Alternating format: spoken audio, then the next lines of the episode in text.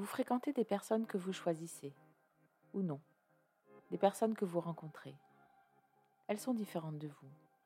Vous le savez, c'est votre choix. Même dans votre famille, les autres réagissent différemment de vous, de moi, mes collègues de travail, mes amis. Je l'apercevais cette différence. Je l'acclamais même haut et fort, comme une richesse, tout autant que je clamais que cela ne me dérangeait pas, que les autres soient différents. Mais je sais maintenant que pendant de nombreuses années, je n'avais pas compris ce que cela signifiait. C'est aberrant, n'est-ce pas? Et pourtant. Un jour, aux alentours de mes quarante ans, plutôt après qu'avant, la fameuse crise, vous connaissez? J'ai compris qu'être différent au travail, cela impliquait ne pas agir comme moi, ne pas réfléchir comme moi, mais également ne pas avoir les mêmes besoins, ne pas avoir les mêmes rêves. Parfois aussi ne pas y consacrer la même énergie et le même temps. Il m'a encore fallu dix ans à comprendre pourquoi. Il était une fois accepter que les autres soient eux et pas comme soi, y compris sur notre lieu de travail.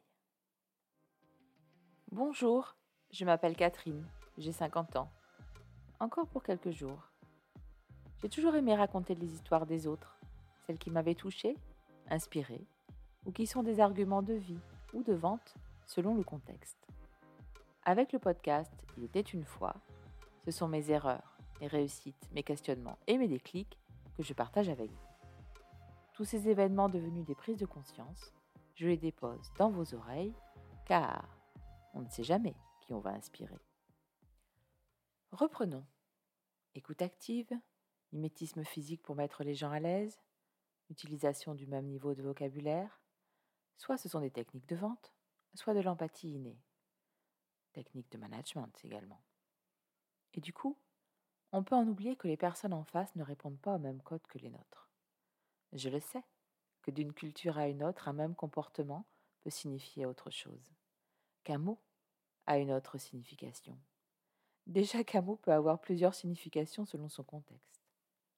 Par exemple, j'adore les Québécois qui ont un français si imagé, que je qualifierais de naturel, dans le sens relié à la nature, sans fioriture les Martiniquais, les Guadeloupéens qui ont un français si riche et si précis, précieux, dans tout ce que cela a de noble.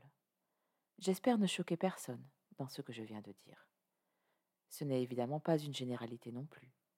Ce sont des conversations, des écoutes, qui ont été pour moi de magnifiques découvertes qui me font vous partager ce ressenti, cette différence. La différence est partout, c'est évident. Je ne vous parle pas de couleur de peau ou de religion, juste d'être différent. En fait, de ne pas être l'autre. J'ai toujours été très engagée au niveau de mon travail, faisant des heures en plus de celles du cadre légal, trouvant des solutions à chaque problème, proposant des axes d'amélioration, osant même aller discuter de choses qui me dérangeaient ou qui m'avaient peiné. Je ne comprenais absolument pas pourquoi les autres autour de moi n'avaient pas la même attitude. Je ne comprenais surtout pas pourquoi ils ne comprenaient pas cet investissement. Certains allaient même jusqu'à me considérer comme anormal d'être aussi engagé, ce qui pouvait me mettre dans un état de forte colère, mais cela, c'est une autre histoire. Cela m'a toujours paru évident d'en faire plus, mais du coup également d'être parfois écouté, d'avoir de la gratification, des augmentations salariales, ou que de nouveaux projets me soient confiés. Et quand les autres se plaignaient de ne pas avoir le même traitement, déjà, je ne comprenais pas pourquoi ils se plaignaient. Je leur répondais qu'ils n'avaient qu'à être aussi engagés que je pouvais l'être. Point. J'ai dû paraître très intolérante aux yeux de certains, peut-être même méprisante. Un jour, je discutais avec une de mes collègues. Nous échangions sur comment nous avions réagi à une nouvelle qui venait de nous être faite.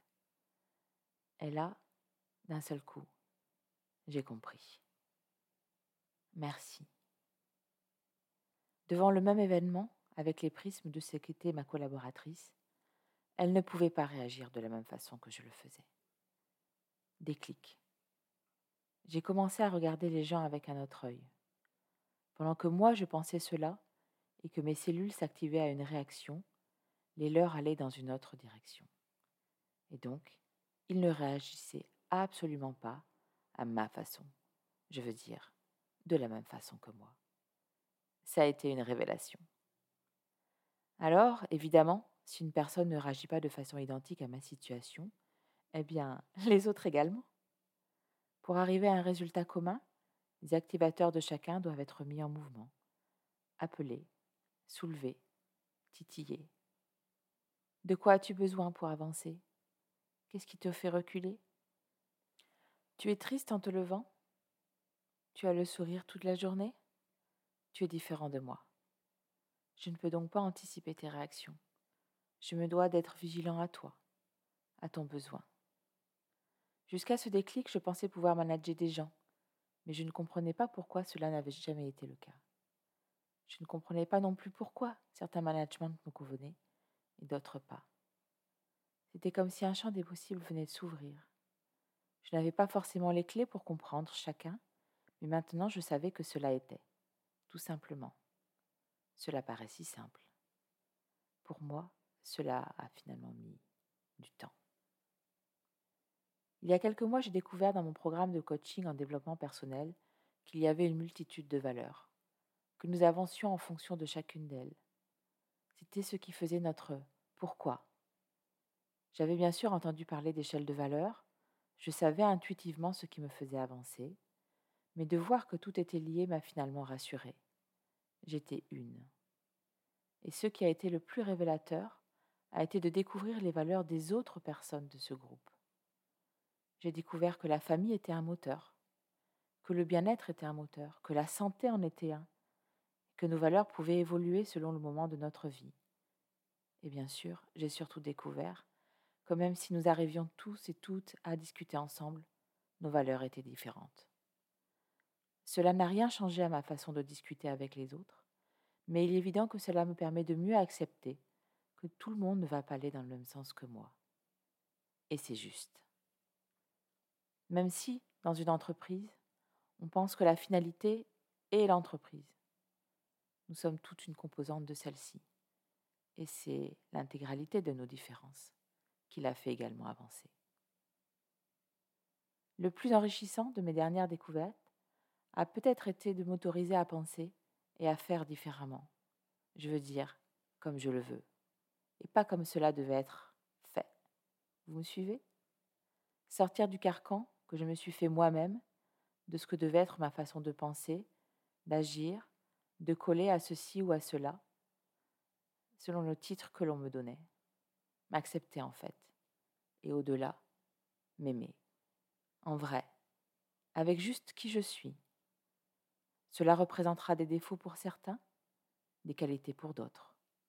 Toujours ce référentiel qui est différent pour chaque être en fait. Cette prise de conscience m'en a amené vers une autre, viscéralement, et même si je le savais, je ne le vivais pas vraiment. Mes enfants sont différents de moi, vous allez possiblement sourire, n'est-ce pas? Mais mon âme vient de le vibrer, vraiment, il y a très peu de temps. Je peux vous assurer que cela engage un autre regard sur moi, sur mon comportement, sur mes réactions.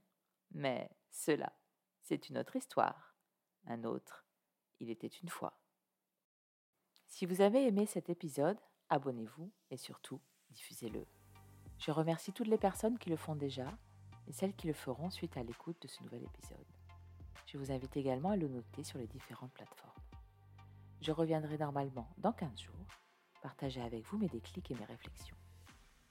La chaîne YouTube est active, il était une fois, avec espace tout en majuscule. N'hésitez pas à y laisser vos commentaires, parce que ce podcast, c'est aussi l'échange entre vous et moi en attendant de vous lire et en attendant un nouveau partage. Prenez soin de vous.